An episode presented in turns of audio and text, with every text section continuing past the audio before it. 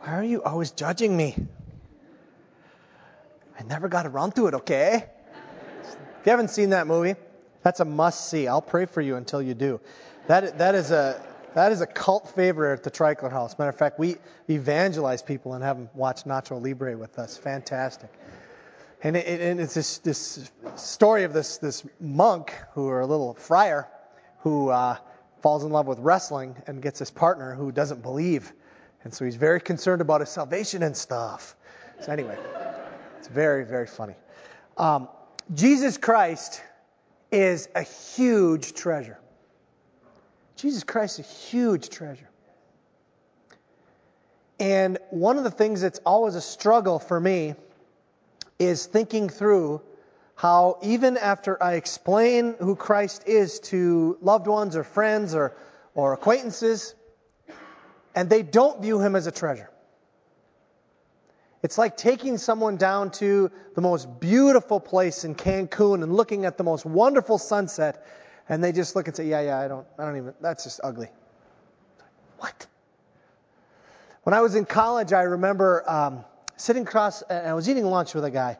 I don't remember the guy's name, and I don't remember the person that we were talking about. We were talking about a guy who uh, I had been talking with about faith matters. And uh, again, I don't remember who this was or anything. And the, the issue was, is how much of an understanding of the gospel message did this person have? And I was pretty convinced after, after having many conversations, this guy just loved to talk about faith stuff, and we had many conversations. And not only had we had conversation, I think he was part of a Bible study I was leading, and the whole thing.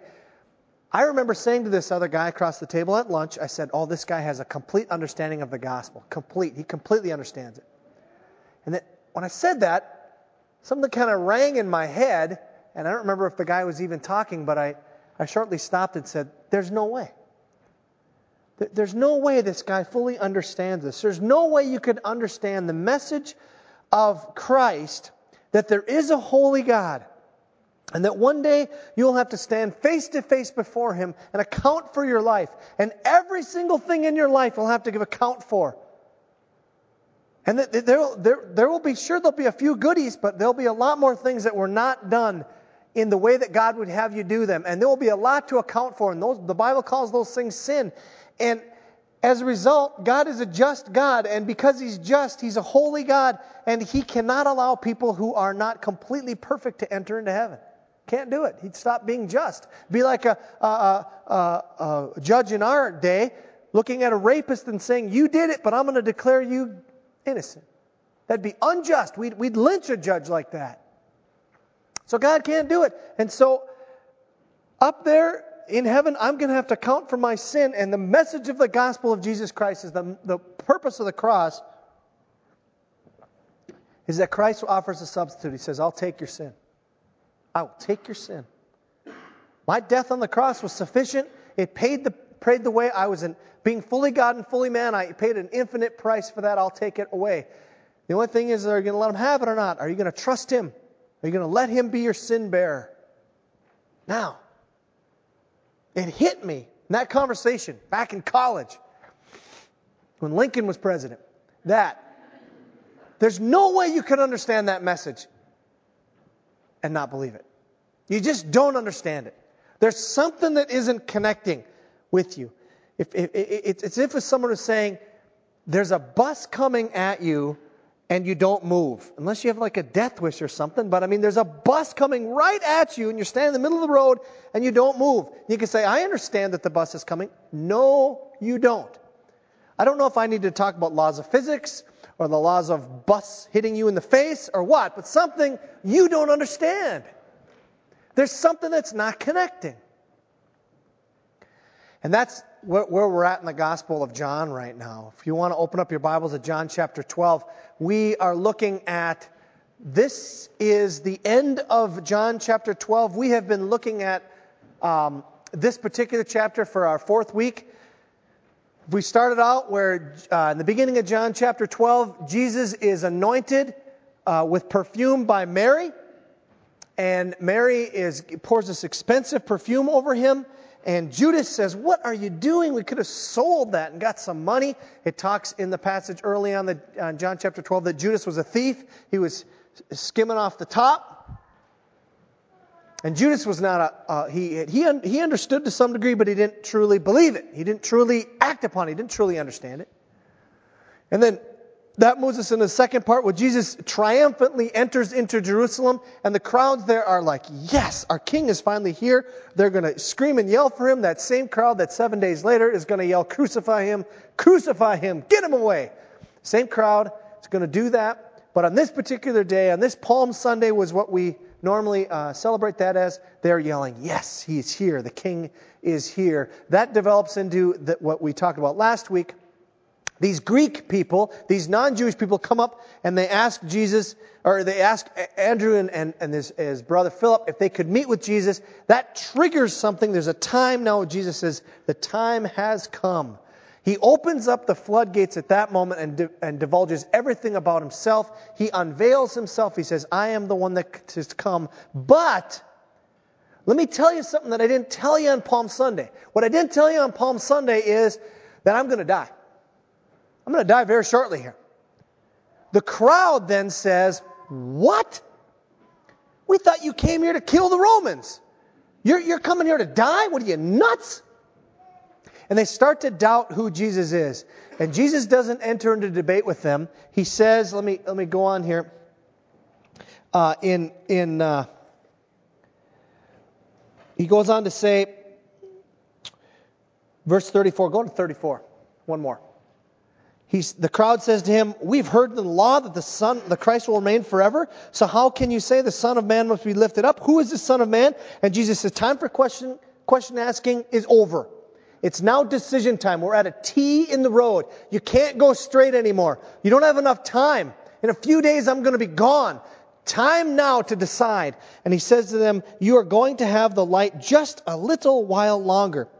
Walk while you have the light before darkness overtakes you, the man who walks in the dark does not know where he's going. Put your trust in the light while you have it, so that you may become sons of light. And when he's done with that little plea, he pleaseth them. Stop arguing about anything. Stop arguing about whether I'm, what's this whole son? How am I going to die? Just now it's time to believe in me. When he's done with that, he hides himself. It says, Jesus left and hid himself from them. That's where we pick it up this time. Now, one of the amazing things in the gospel, and this is this is a hard week to be honest with you. It's been, it's been a hard week for me. On Thursday, I got kind of ill and got this weird thing that I just feel just like somebody put a big syringe in me and sucked all the mojo out of me. And that's the way I feel. Uh, and, and, and this passage is one of the hardest in the Gospel of John, I think. It, it's quite a rebuke. What we've seen now for about 12 full chapters, today we end chapter 12, is most people who come into contact with Jesus reject him. Isn't that crazy? That's kind of crazy if you think about it. Here, here's Jesus, and he's not only giving great theology. Why? Because he, you know, wrote the Bible. I mean, he was part of the he and the Trinity. I mean, they they did the Bible, so he's got great theology. So he's He's saying this, but he does it more than that. He's doing incredible miracles, healing people, voices from heaven, all kinds of things are happening. And people still reject him. Now, it shouldn't totally surprise you because if you remember way back, a year and a half ago when we started the Gospel of John, it, it said in John chapter 1, verse 11, it says, he came to that which was his own, but his own did not receive him. He came to that which was his own, but his own did not receive him. Think how ironic that is. The Creator, the one who made everything, comes there, and the ones who are the created don't acknowledge the Creator. It's ironic. It's incredible. Yet, to all who did receive him, he gave the right. To those who believed in his name, he gave the right to become children of God. Now, with that said, let's pick it up where we're going to go with today. I'm going to start in verse 37. Even after all Jesus had done, excuse me, even after Jesus had done all these miraculous signs in their presence, they still would not believe in him. It's the ultimate diss. After everything he did and said, he's been with them now for, for pushing three years in, in, in public ministry, and he, they will not, the crowd will not believe in him. You got to scratch your head, and today what we're going to look at is why. Why? What makes a person an unbeliever? I almost titled this message, I thought about making it, How to, be, how to Become an Unbeliever, because it's right here.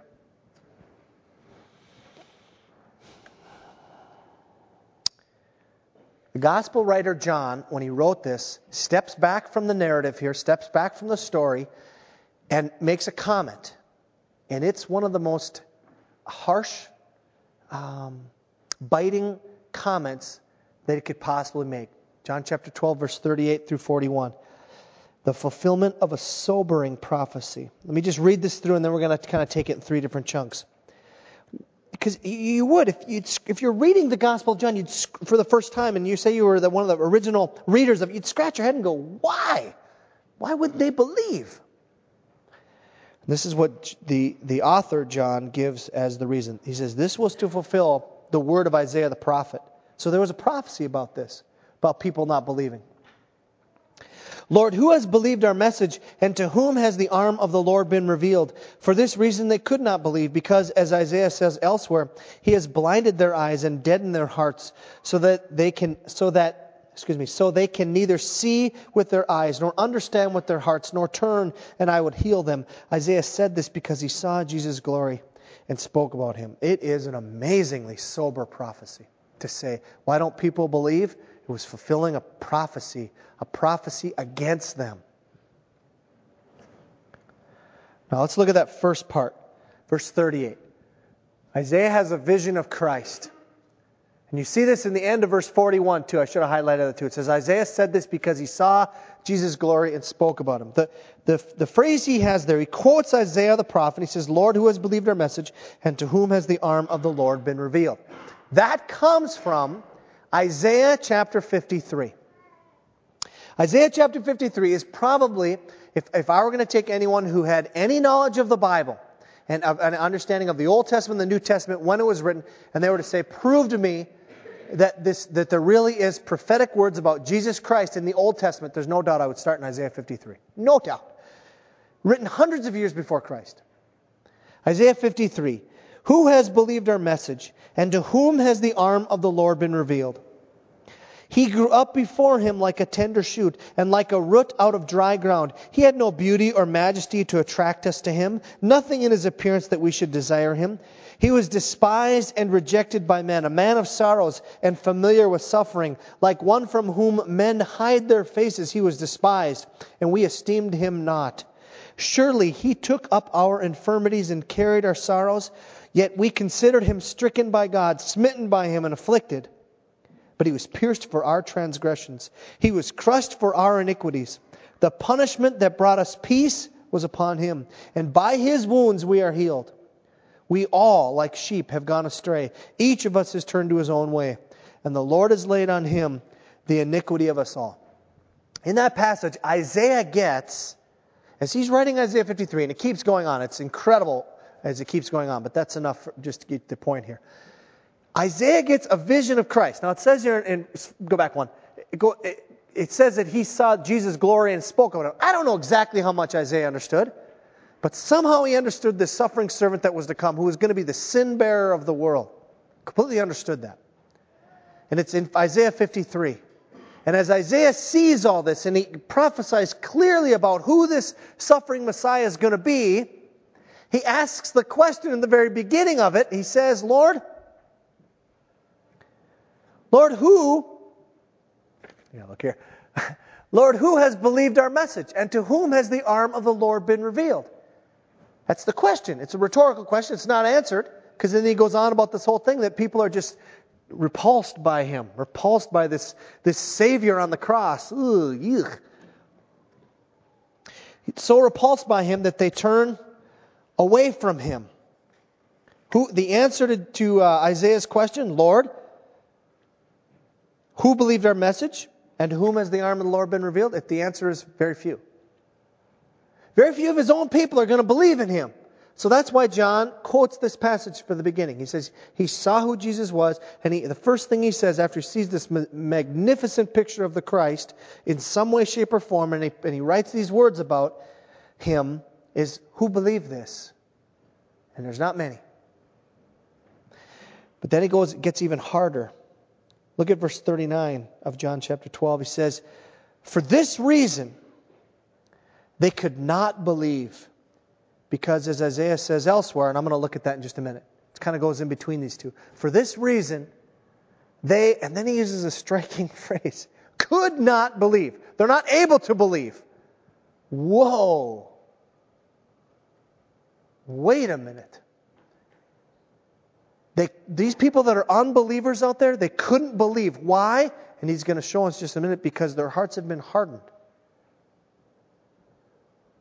Wait a minute here now. Are you saying that God, if you look at the end of that passage, he's, He has blinded their eyes and deadened their hearts? What? Are you saying that God is the one who is hardening and blinding eyes? Are you saying that people are the ones who hardened their hearts and blinded their eyes? Let me bring you back to the, to the story of, of Pharaoh. When, when Moses meets with God, God says to him, I will harden Pharaoh's heart.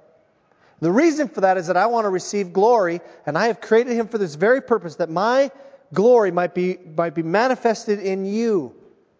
So I'm going to harden your heart. But then also in the passage, many times it says, what? Not that God hardened his heart. Who hardened Pharaoh's heart? Pharaoh hardened his heart. So the question then is, who hardened Pharaoh's heart? God or Pharaoh? Answer yes. Clearly, it's yes.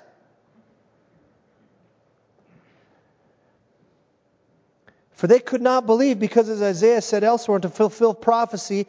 Let's look at verse 40 now and 41.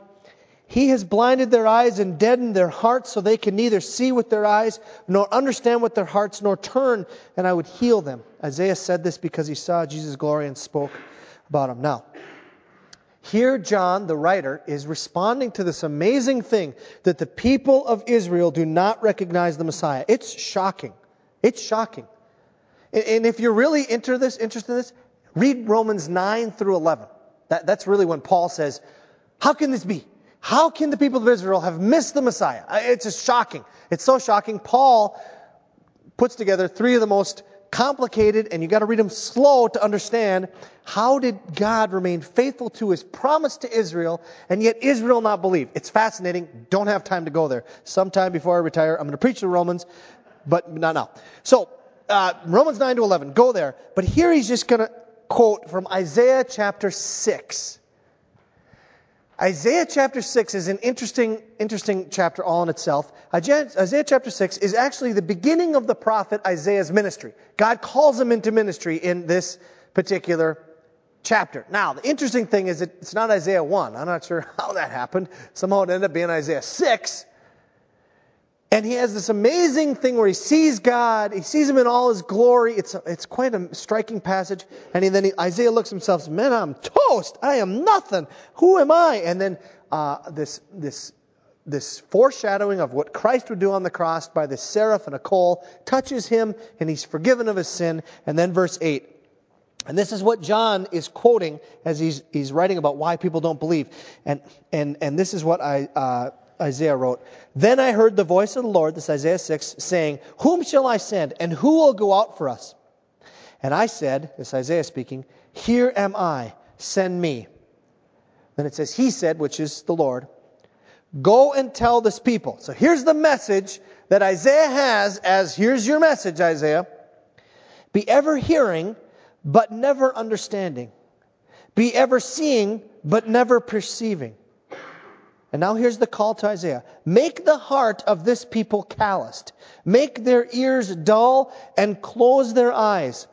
Otherwise, they might see with their eyes, hear with their ears, understand with their hearts, and turn and be healed. And what you hear here in this thing of the call of Isaiah, what he's supposed to do is go out there and preach. And you know what he's going to get? He's going to make people harder through his preaching.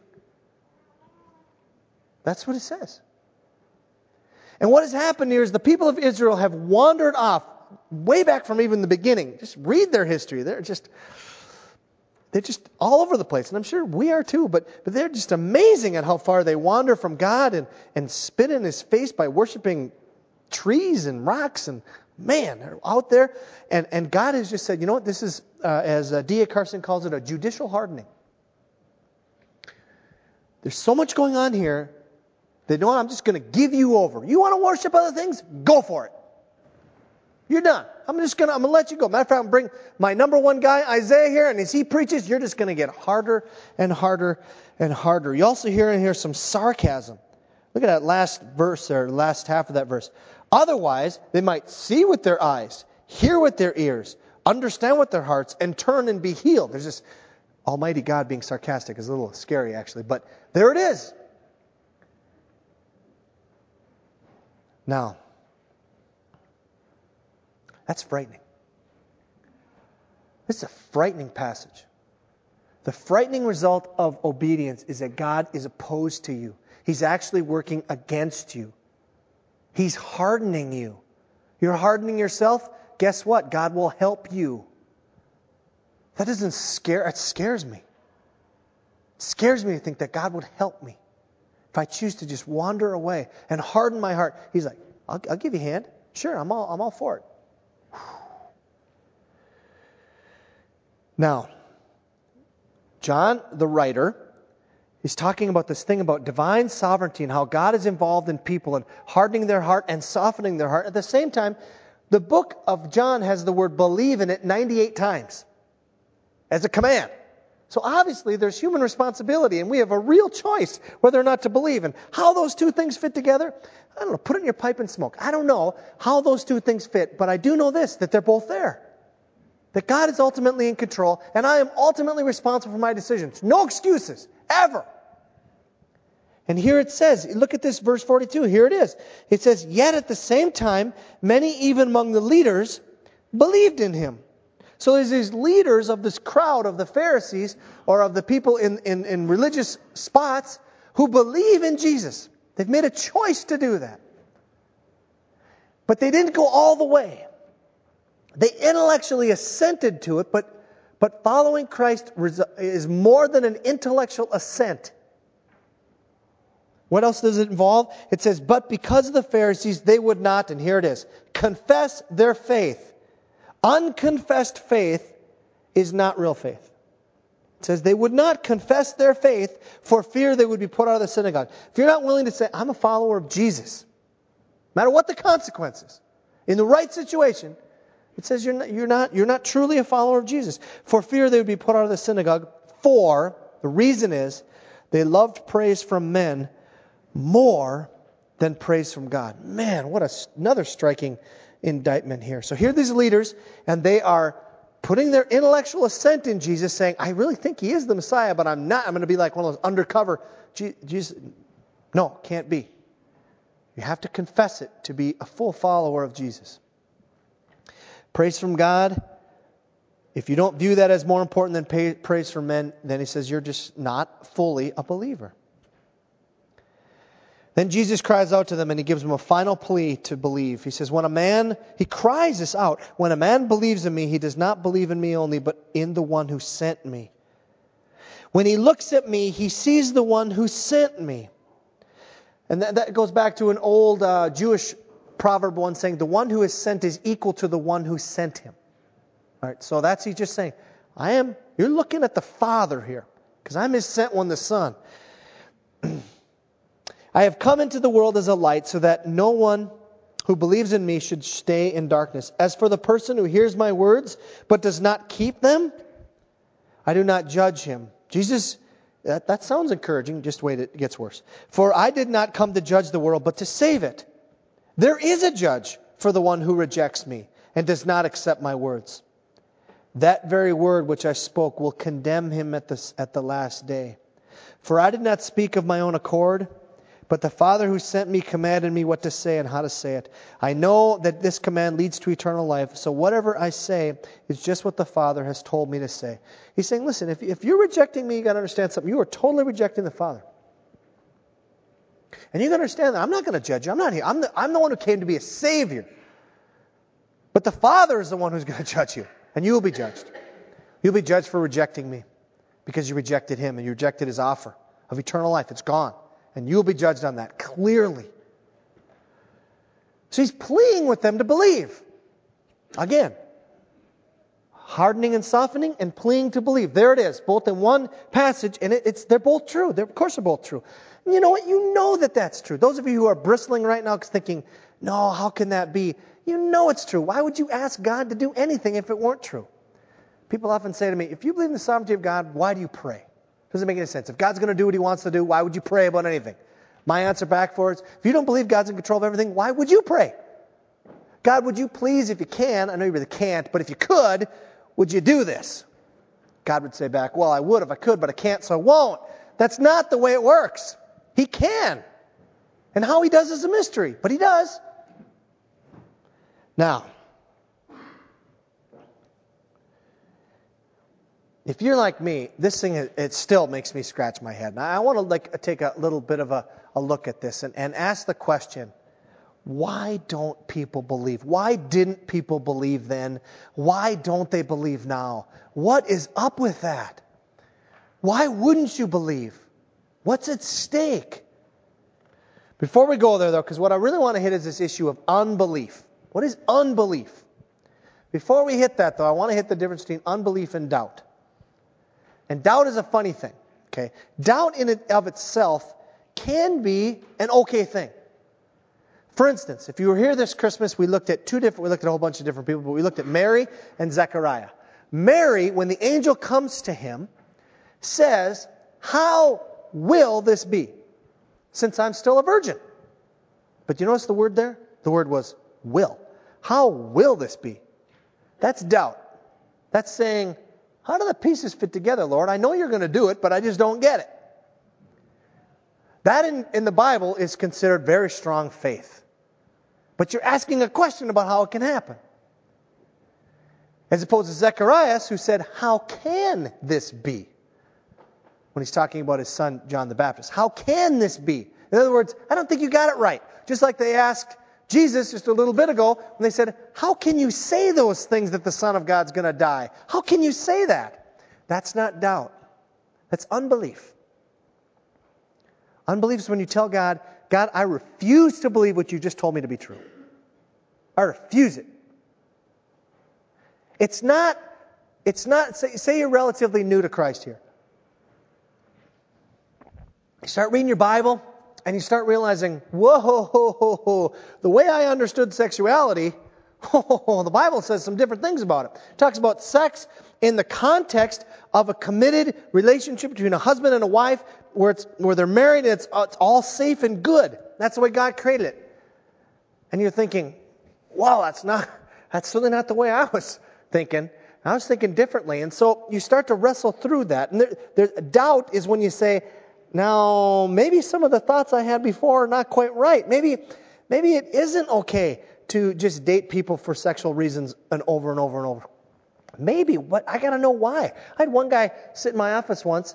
Uh, it wasn't a follower of Christ, and he was going to marry his wife, and he, she wasn't a follower of Christ. And he and I require that couples before they're married are celibate. And he said, "I'm totally good with that. Just tell me why." That's doubt. That's good doubt.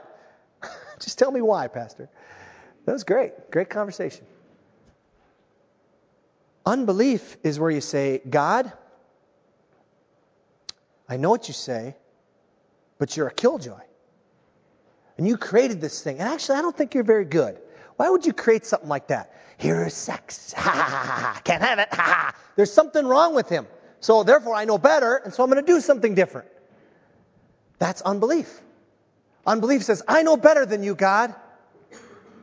Now, where did it start? What's a, let's take a look at the sin of unbelief. It started with the very first sin. It is the sin that is the fruit of every other sin. Every other sin ultimately comes down to not believing in the character and the goodness and the promises of God. Everything. I like to define sin as idolatry. We'll see that in just a minute why. I think that's a great definition for sin, but ultimately it comes from a rejection, first of all, of saying, God, you're not who you claim to be. It started the very first sin that ever happened in the Bible. Adam and Eve were created, and in, and excuse me, Eve is not yet created. Adam is the only one created at this point, and God gives Adam a command. He says in verse 16 of chapter 2, of Genesis.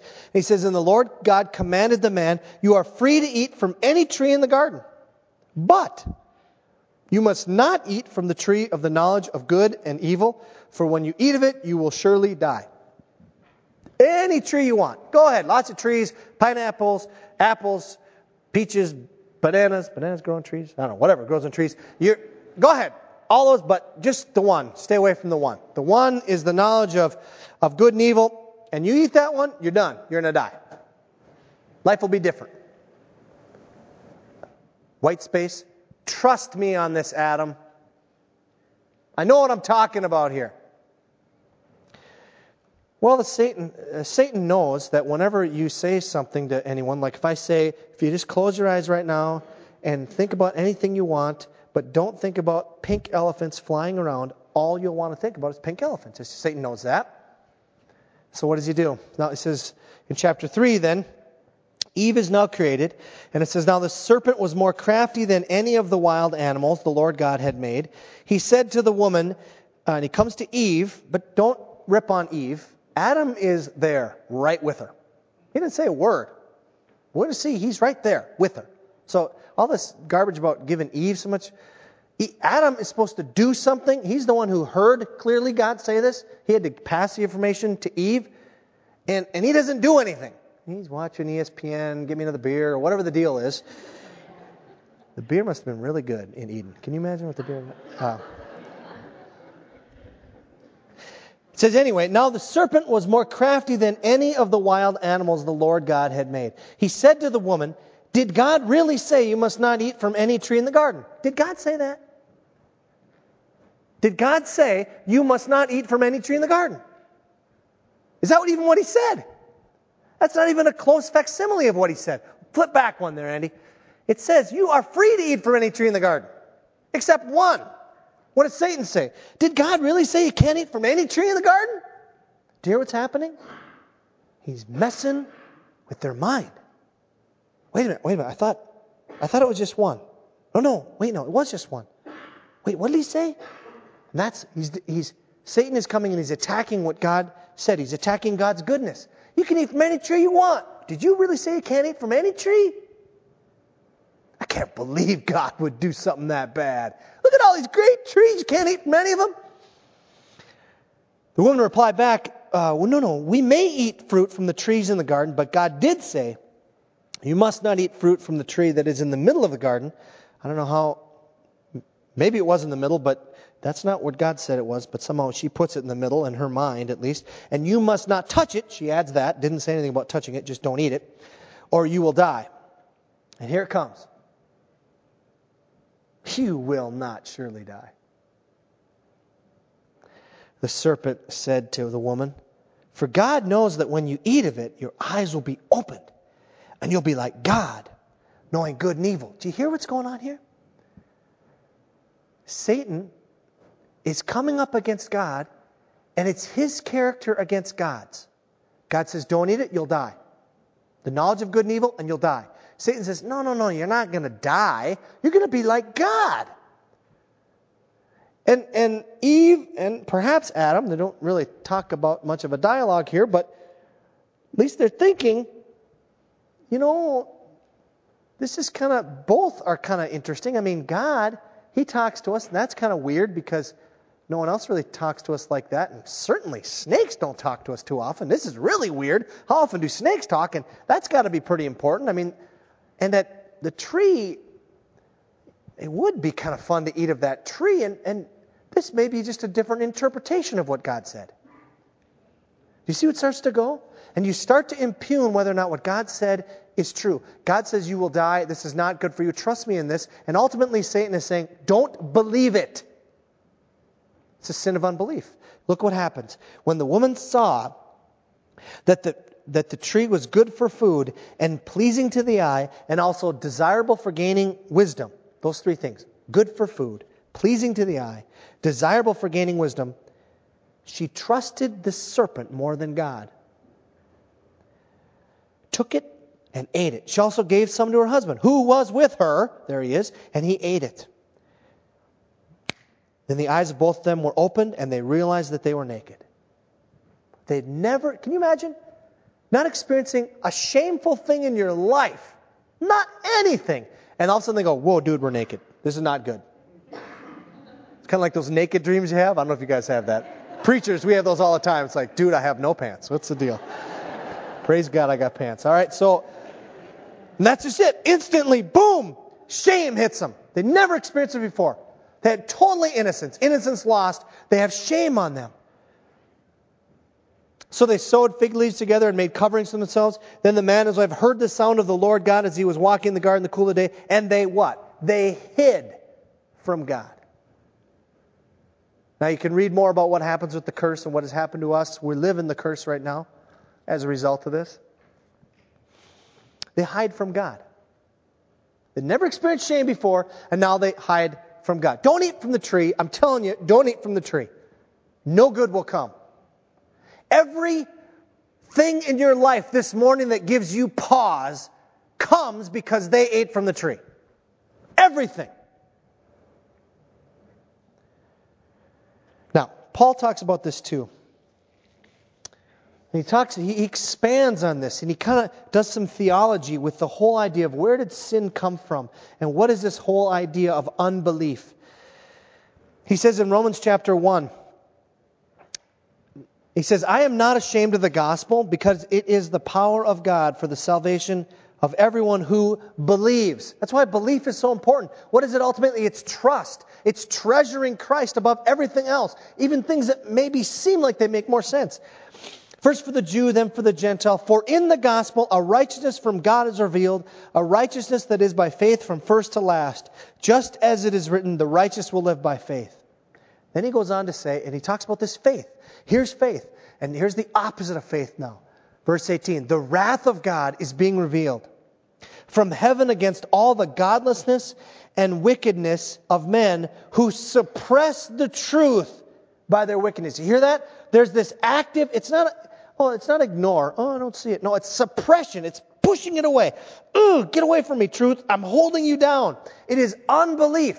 Unbelief is, a, is something you do. It's not something you just fall into. Oh, I choose not to believe. No, you are not believing. It is an action. An atheist is the most religious person alive. They are an atheist, not theist. It's a religion. Okay. Uh, since what may be known about God is plain to them because God has made it plain to them. For since the creation of the world, God's invisible qualities, His eternal power, divine nature have been clearly seen being understood from what has been made, so that men are without excuse. Yes, nature screams the glory of God. There it is. It screams it. For although they knew God, they neither glorified him as God nor give thanks to him, but their thinking became futile, and their foolish hearts were darkened. Although they claimed to be wise, they became fools, and here it is, and exchanged the glory of the immortal God for images made to look like mortal man and birds and animals and reptiles. Hear that? They had this possibility of trusting in God, and instead they, they decided to switch it. God, you're not who you say you are. I'm not going to trust you. I'm going to put this other God, whatever it is. And you think, oh, geez, we don't, we don't do, we don't do any longer, you know, things like uh, uh, reptiles and animals and birds, and you know, you know, we're way advanced. Oh, we're way advanced we got computers and, and relationships and clear skin and, and uh, how tall you are and what kind of car you drive and yada, yada, yada, yada. It's even more foolish. Give me a totem pole or something. That'd be better. This other stuff is just, it's fleeting. At least the pagans believed that that was real. I mean, this other stuff we just know is going to, gone. It's like Hollywood. I'm, I'm on something. I'm preaching now. But um, it's kind of like Hollywood. Every one of those people knows how fleeting this is. And yet they still chase after it like crazy. See these Academy Awards and they all drive up there and they all want to be the coolest thing and who's going to be the hottest dressed whatever. And in five years, you know, life takes over and you sag. I mean, you do. Oh, sure, you can pump yourself up with all kinds of plastic and whatever, but it ultimately, can you imagine the weight now? Woo. I mean, it's just going to happen. I, di- I digress. That, that was free. That didn't come in first service. So, what happens? This is the scary thing. This is the scary thing in Romans 1. When you do that, you know what God says? Therefore, God gave them over. He's like holding you back until you just you just hell bent on going that way. He says, you know what? Go ahead. People say the wrath of God. That's a silly thing. You don't see that in the world. Oh, you don't see it in the world? Oh my gosh, you see it everywhere. People chasing after these. Boy, an Iron Range phrase just came to my mind. Not smart. Sorry, uh, ways of living, and God just says, go for them. Go for it. See how much that gives you joy. Therefore, God gave them over in their sinful desires of their hearts to sexual impurity for the degrading of their bodies with one another. They exchanged, there it is again, they exchanged the truth of God for a lie and worshiped and served created things rather than the Creator, who is forever praised. Amen. One of my new heroes uh, actually, I've, read him for a long time, but I've just recently become a hero, or he's become a hero for me. He died 75 years before my birth. But uh, it's by the uh, man by the name of Charles Haddon Spurgeon. He was an English preacher um, about 100 years ago or so. And uh, amazing, amazing use of the English language. And I just want to read you what he says about unbelief. He says, I affirm, and the, declare, and the word declares it, unbelief is a sin. Surely, with rational and unprejudiced persons, it cannot require any reasoning to prove it. Is it not a sin for a creature to, uh, to doubt the word of its maker? Is it not a crime and an insult to the divinity for me, an atom, a particle of dust, to dare to deny his words? Is it not the very summit of arrogance and extremity of pride for a son of Adam to say, even in his heart, God, I doubt thy grace. God, I doubt thy love. God, I doubt thy power. Oh, sirs, believe me, could ye roll all sins into one mass? Could you take murder and blasphemy and lust, adultery and fornication, everything that is vile, and unite them all into one vast globe of black corruption? They would not equal even then the sin of unbelief. This is the monarch's sin, the quintessential of guilt, the mixture of the venom of all crimes, the dregs of the wine of Gomorrah. It is the A1 sin, the masterpiece of Satan, the chief work of the devil. That's what unbelief is. Unbelief is a stubborn refusal to go there with God. Now, whew, that's an indictment. Why do they not believe? Because they're unbelievers. Why do we not believe? Because we're unbelievers.